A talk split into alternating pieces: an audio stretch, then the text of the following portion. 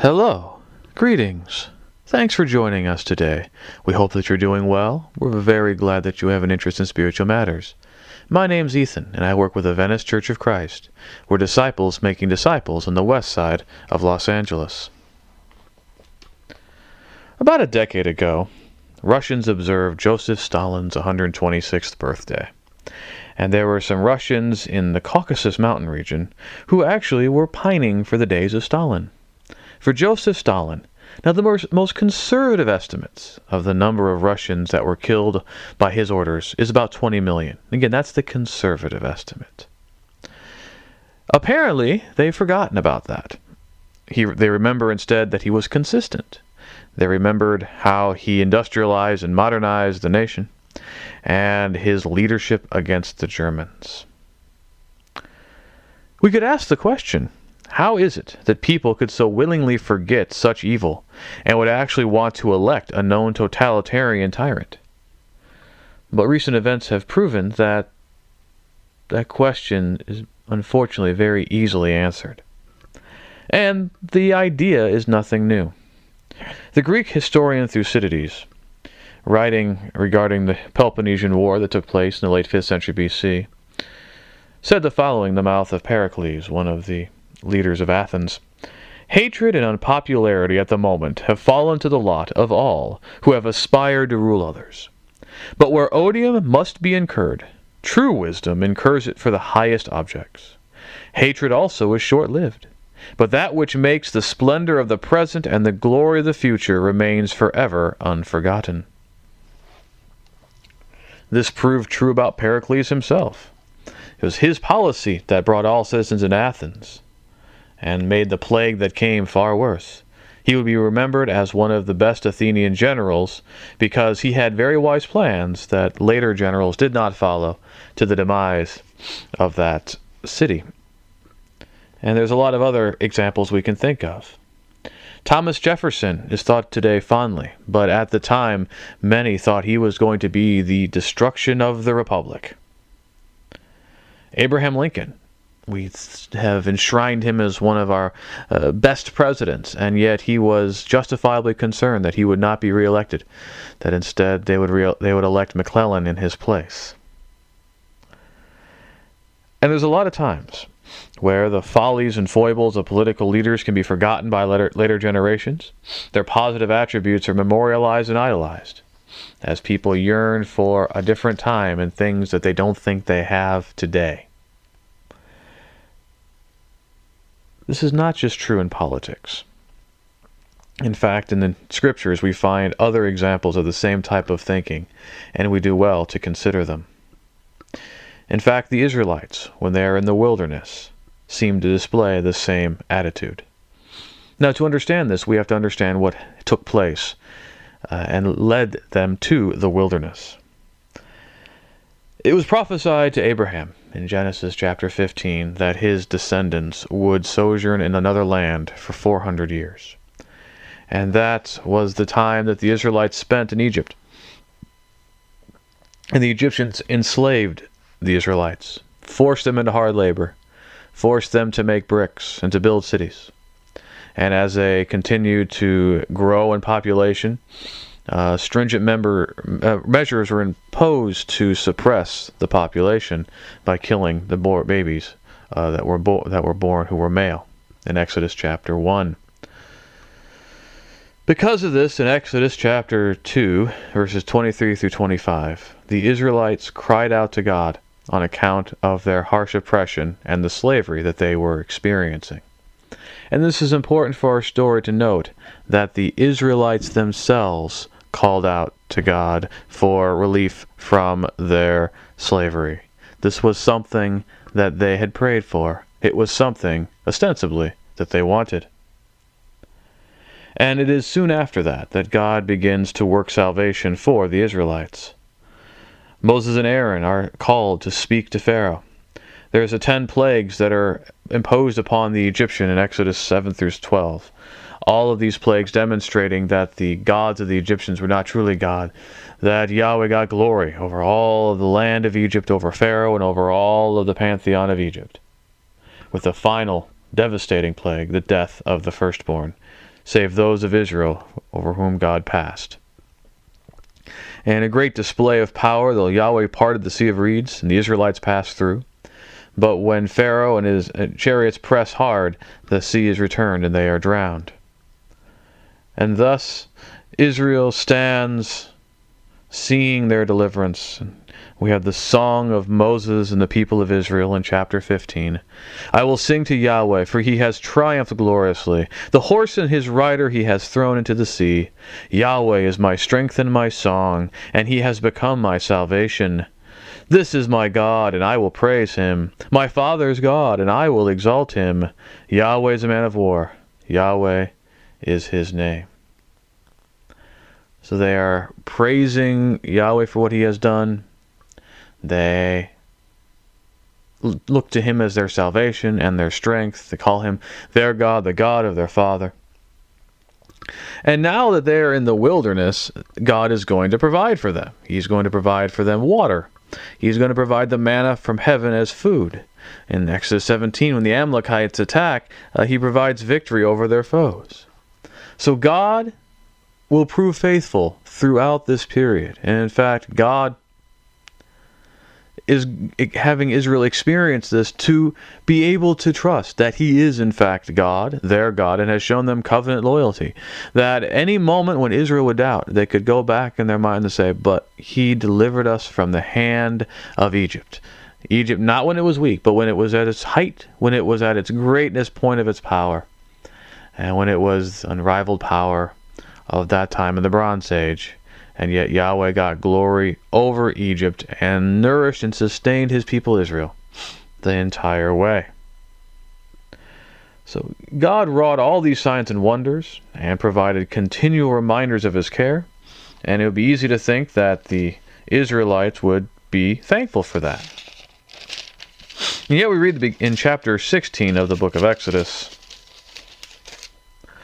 They set out from Elim, and all the congregation of the people of Israel came to the wilderness of Sin, which is between Elim and Sinai, on the fifteenth day of the second month after they had departed from the land of Egypt.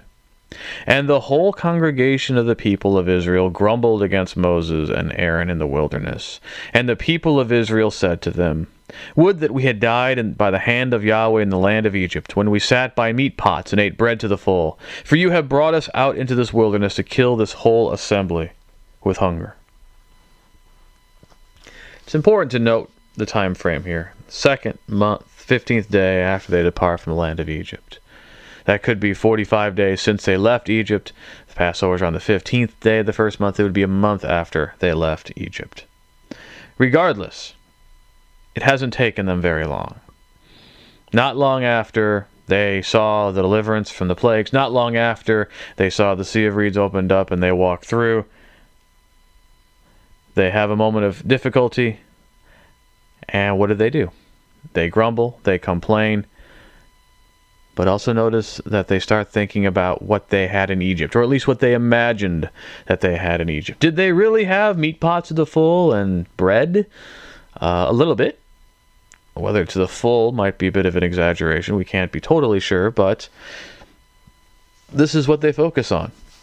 They focus on what they had in Egypt. Did they remember the slavery, the hard bondage, the fact that their children were in danger of being taken or killed? No, they remembered food because they were not in danger of oppression at that moment, but they felt like they were in danger of starving. And so they were thinking that they would prefer slavery over a bit of hunger. God provided them water previously. He provided them food beginning in chapter 16. That's when the manna begins to fall. But then in chapter 17 of Exodus, Yet again, the congregation of the people of Israel moved on from the wilderness of sin by stages, according to the commandment of Yahweh, and camped at Rephidim. But there was no water for the people to drink. Therefore the people quarreled with Moses and said, Give us water to drink. And Moses said to them, Why do you quarrel with me? Why do you test Yahweh? But the people thirsted there for water, and the people grumbled against Moses and said, Why did you bring us up out of Egypt? To kill us and our children and our livestock with thirst. Now, again, he just given them water, stages back, But now there's no water again. And so now the question is why did you bring us out of Egypt to kill us with thirst? So now it's because of thirst that there is a desire to heed uh, the time and back in Egypt and to think that things were better then. This grumbling does not stop. It continues yet again. And in Numbers chapter 11, we read, And the people complained in the hearing of Yahweh about their misfortunes. And when Yahweh heard it, his anger was kindled, and the fire of Yahweh burned among them and consumed some outlying parts of the camp. Then the people cried out to Moses, and Moses prayed to Yahweh, and the fire died down. So the name of that place was called Taberah, because the fire of Yahweh burned among them. Now the rabble that was among them had a strong craving. And the people of Israel also wept again and said, Oh, that we had meat to eat! We remember the fish we ate in Egypt that cost nothing, the cucumbers, the melons, the leeks, the onions, and the garlic. But now our strength is dried up, and there is nothing at all but this manna to look at.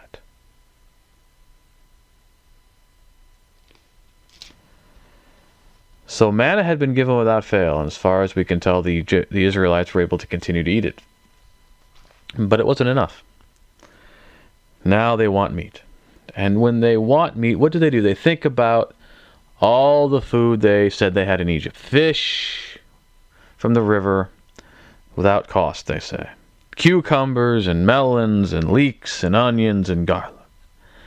And all they have is manna. And so that's why they want to go back to Egypt. And then we have the climax of this grumbling and complaining. The ultimate end of this grumbling and complaining in Exodus, Numbers, excuse me, chapter 14. In Numbers 14, the Israelites have just heard about the report of the spies who had checked out the land of Canaan. The spies talked about how wonderful of a land it was. Yes, it was a fertile land. Yes, it flowed with milk and honey, but there were people in it.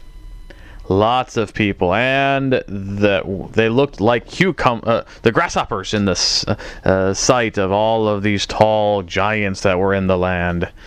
Uh, Joshua and Caleb saw the same things and had great confidence that Yahweh could deliver the land to them. The rest of them saw that and were just convinced they were going to die. And so in Numbers chapter 14, it is written Then all the congregation raised a loud cry, and all the people wept that night. And all the people of Israel grumbled against Moses and Aaron. The whole congregation said to them, Would that we had died in the land of Egypt, or would that we had died in this wilderness. Why is Yahweh bringing us into this land to fall by the sword?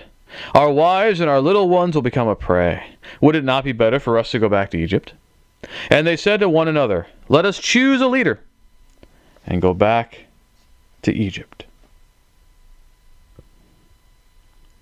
Let's just stop for just a second and think about the sheer stupidity of what the Israelites are imagining for themselves. Let's just stop and play this scenario out. Let's say that they did that very thing. Let's say that they found somebody who would lead them back to Egypt. What would have happened to them? Would they have just come back and knocked on the gate and said, We're sorry, we want to become your slaves again so we can eat and drink? When the Egyptian officials' mouths could be finally shut, what would the Egyptians have done with them? Would not Pharaoh remember all the trials and travails that the Israelites had put them through? Would that really be worth all the forced labor? No, he'd have them killed. He would have them killed. And so, the Israelites are seemingly choosing death over death. And so it's a good example and illustration to show that at this point, the Israelites aren't really thinking, they're reacting. And what they ask for is exactly what they're about to get. Would that we had died in this wilderness. Well, in verse 20, Yahweh said, I have pardoned according to your word, but truly as I live, and as all the earth shall be filled with the glory of Yahweh, none of the men who have seen my glory and my signs that I did in Egypt and in the wilderness, and yet have put me to the test these ten times and have not obeyed my voice, shall see the land that I swore to give to their fathers, and none of those who despised me shall see it. Instead, later on in verse 31, But your little ones, who you said would become a prey, I will bring in, and they shall know the land that you have rejected. But as for you, your dead bodies shall fall in this wilderness. And so we have the conclusion of the matter. The Israelites kept looking back to Egypt. They would use any cause of suffering or any moment of difficulty. And any moment of difficulty, at any moment there might be a doubt. When they had a choice to trust or a choice to doubt, they doubted. And every time they doubted, where did they go? They at least mentally went back to Egypt. Okay, so that was an interesting story from many thousands of years ago in a different covenant. And yet, Paul wants to point this story out to us in 1 Corinthians chapter 10. In 1 Corinthians chapter 10, it is written, I want you to know, brothers, that our fathers were all under the cloud, and all passed through the sea. And all were baptized into Moses in the cloud and in the sea. And all ate the same spiritual food, and all drank the same spiritual drink. For they drank from the spiritual rock that followed them, and the rock was Christ. Nevertheless, with most of them God was not pleased, for they were overthrown in the wilderness. Now these things took place as examples for us, that we might not desire evil as they did. So, what's Paul doing here? A lot of people have been confounded by what Paul's trying to do and, and not quite seeing it. What Paul's doing is he's Christianizing the events that we've just described. I mean, by Christianizing, he knows he's talking to a predominantly Gentile audience. And so he's describing what happened to Israel in a way that they can really see the parallels, really brings it home. Well, look at what happened. God put them under the cloud. They all went to the sea. They were baptized into Moses. Were they literally actually baptized into Moses? Well, they were surrounded by water on three sides, and so it seemed like it was a type of immersion, but uh, we don't see any suggestion that they were actually in any way baptized uh, in any sense that we would understand the term. Uh, we see that they uh, drank from the spiritual drink and that rock was Christ, and they ate the same spiritual food. Uh, this is harkening back to Deuteronomy 8:3 that uh, God uh, gave you hunger but fed you with the manna so that you would know that man does not live by bread alone, but by every word that proceeds from the mouth of God. And so he's really trying to show the association. See, they're your fathers. Are they the fathers according to the flesh? No, spiritual ancestors, the people of God before them. And he's doing that to point out don't do what they did. Don't follow in their evil. What's the evil that they did that we are to avoid? Well, he talks about the fact that they uh, committed idolatry and sexual morality and things of that nature. And then in verse 11, these things happened to them as an example, but they were written down for our instruction, on whom the end of the ages has come. Therefore, let anyone who thinks that he stands take heed lest he fall.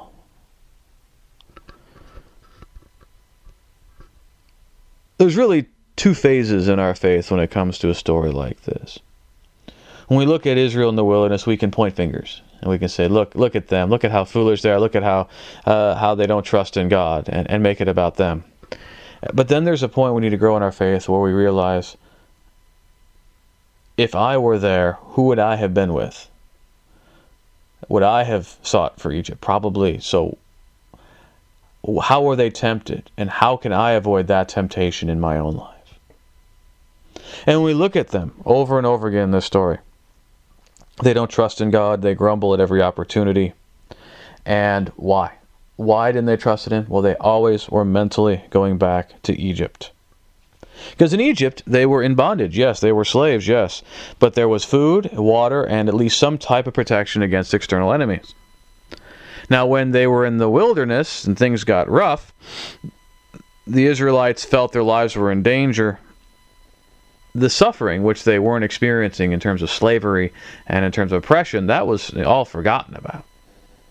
But they remembered the food. They remembered the drink. They remembered what they seemed to be lacking at the moment.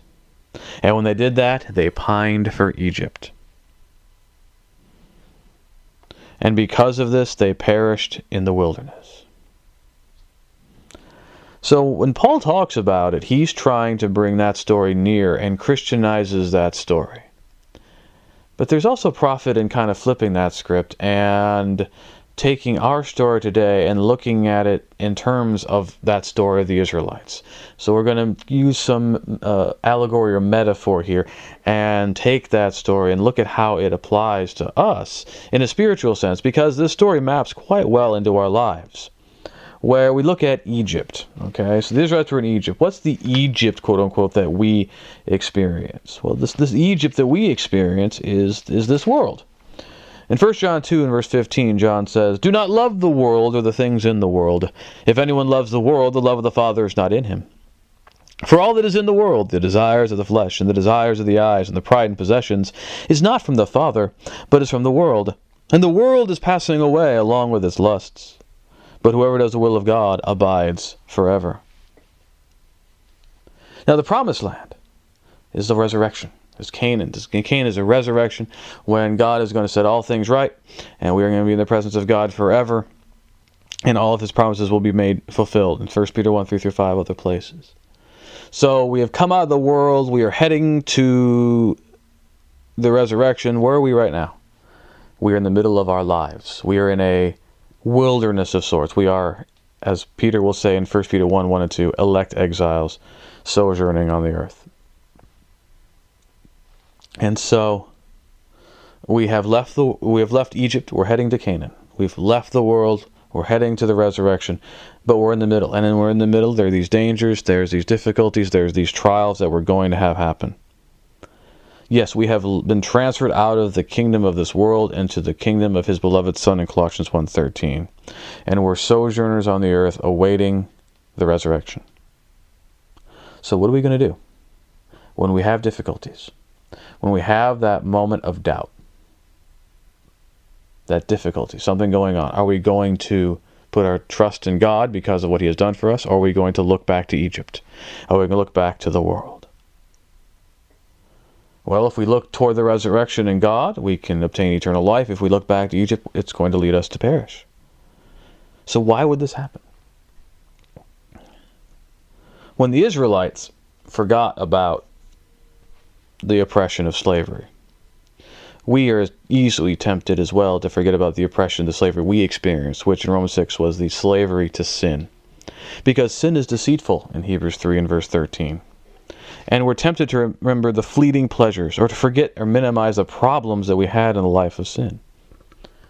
We talk often about Matthew 7 and 14 that the way is difficult and the path narrow that leads to life, and few are those that find it. And we tend to be really focusing on numbers there. You know, broad is the way many are those who find it. Jesus is not nearly as much concerned about the numbers as he is about the nature of the path. It's a difficult way that leads to life and salvation. It's an easy and broad way that leads to destruction. And so it's easy to want to go the way other people are going we all act like we want to be countercultural, but it's a lot of work and it's very hard to be countercultural. It's easier to go with the flow. Sometimes it's just giving up and just inertia and just going along with things. It's less work. It's fewer obligations. You can easy, more easily get along with people. But it's at that time we need to remember that we were separated from God because of our sin. And as Paul will continue to talk in Romans chapter 6, slave to sin in verse 16, that the uh, wages of sin is death in verse 23. But in verse 21 he asks, But what fruit were you getting at that time from of the things of which you are now ashamed?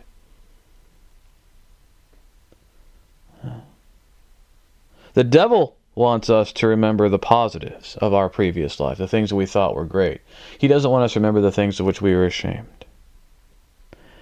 It's interesting that Paul in Ephesians 2 and Titus 3 will talk to Christians and begin with, well, you know, you were once in, terribly in sin and God redeemed you. And We, we don't want to talk about that, right? There are a lot of parts of our lives that we're ashamed of, things that we've done that we'd rather not think about.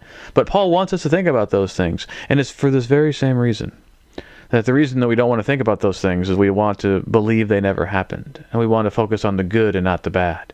This can lead us to a, a, a nasty form of self righteousness and sanctimony as well. But it also gives us the impression that our life in the past wasn't that bad. It minimizes our departure from Egypt and it makes it easier to look back to Egypt, look back to the life in the world, and to get covetous for the things that we feel like we've missed or that we've lost as we've uh, now experienced life in the wilderness. But it's not just this uh, concept of, of being ashamed that we need to, to remember. Uh, above all, we need to remember that God is faithful. In Romans 8 and verse 32, He who has not spared his own son, but has given us given him for us all, will he not also with him give us, through him give us all things? If you think about what Israel did with the Exodus, they had forgotten what he had done think if the Israelites had just stopped for a moment and reflected. God has rescued us from bondage. He just defeated the Egyptian gods, the Pharaoh, and the army. Is God really going to do all that? And when they're middle of the west, oh, I forgot to feed them. No, that's silly. Again, the whole reason God has done this is to demonstrate his faithfulness, that he has not abandoned his people and that he is there for them. And so they're given opportunity to trust in him, but they don't. Now, if they had stopped and thought about the things that God had done, would it not have been easier for them to trust? And wouldn't it have been much harder to think we should go back to Egypt? Yes, let's go back to Egypt, that country that couldn't put up a fight when God sent all the plagues and when their army got drowned. That makes no sense looking at negatively and positively, looking at in terms of, wow, look at what God has done. Is God now going to abandon us here? And this is important because the story is no less true in Christ. If God has given Jesus for us, is he then going to be like, oh, I've done everything I can to save them. I, I, have sent my son to die for their sins, but I forgot to take care of them for a little while. That's not going to happen. And whenever we have that moment of difficulty, and difficult moments are going to come, trials are going to come if we stop for a second and think about all that God has done for us and look back and see how God has brought us to the point that we have reached now, won't it be much easier to put our trust in Him that He will continue to bring us to Him in the resurrection? God is faithful in 2 Thessalonians 3 3. He will deliver us from the evil one. Do we believe that? Do we put our trust in that? Because God has proven Himself over and over again. That's why He sent His Son. God could have left us rolling in sin and condemned, but God has loved us. He has demonstrated his love over and over. Can we put our trust in that? Will we trust in his promises? We see what happened with the Israelites. They did not trust in God, they received the penalty there. And so the question comes to us what are we going to do? Because as we know very well, what the Russians did with Stalin are really nothing new. There's a tendency for humans to forget all the evil, but remember the supposed good that many have done. No matter how evil they might have been, if the day comes when the things that they seem to do right uh, look better than the current situation, people are going to want to go back to those days. And that's true spiritually, as we see the Israelites. God delivered them from Egyptian bondage. That was a deliverance that they sought. But whenever things seemed to go poorly in the wilderness, they wanted to go back to Egypt. They wanted to go back to Egypt. They even they literally wanted to go back to Egypt at one point. That would have led to their death. And so what about us? If we recognize that we are God's people, we're going to be exiles. We, are going to have to leave Egypt. We, we're not going to be at home in the world. And we know that the powers of the world are not going to be able to stand on the day of Jesus. But when we're out in the wilderness and we're tempted, are we going to go back to Egypt? It's the stupidest sounding thing ever with the Israelites. But do we realize that when we are seeking to follow God in righteousness, that if we turn back and return to the world of sin, it's just like the Israelites returned to Egypt. We're doing the same thing. And it's just going to lead to our death or to our death. Because the world's not going to have any care or compassion for us, and the wages of sin is death. That's what we're going to receive. And that is why we need to heed this example and not choose evil like they did. Yes, when we're in the world, it's going to be challenging to keep fighting the good fight. All the forces in the spiritual places and all these forces of darkness are aligned against us, and they're very powerful. But he who is for us is greater than he who is in the world. We need to choose how we're going to respond. Are we going to be like the Israelites and pine for what we think are the positives of our former life, and we are we going to forget the evil and to be led into sin and be condemned, or are we going to remember that we have been delivered and that we are ashamed of that which we used to be and do? And even though the times will be difficult, that we're going to put our trust in God and to press forward to obtain the inheritance that He has established for us in the resurrection. Let us not choose evil as the Israelites did, but let us choose to trust God in this wilderness that we can reach His promised land. We're again so thankful that you've joined us, and we hope that you've been benefited by this. If there's any way that we can be of any service, maybe you need to talk about some spiritual things. Maybe you'd like to talk more about this lesson. Maybe you'd like to learn what it means to be a Christian. Um, you like to maybe explore? We have other uh, sermon outlines available and, and sermon MP3s. We have articles available. Uh, maybe you'd like to sign up for a Bible study or participate in one of our local Bible studies in the Los Angeles area. Uh, please, you can come find out more about us at VeniceChurchOfChrist.org. And if you'd like to learn more about me, you can contact me at my website, deverbovitae.com. That's www.deverbovitae.com. Or you can look us up on social media. We again thank you. Have a great day.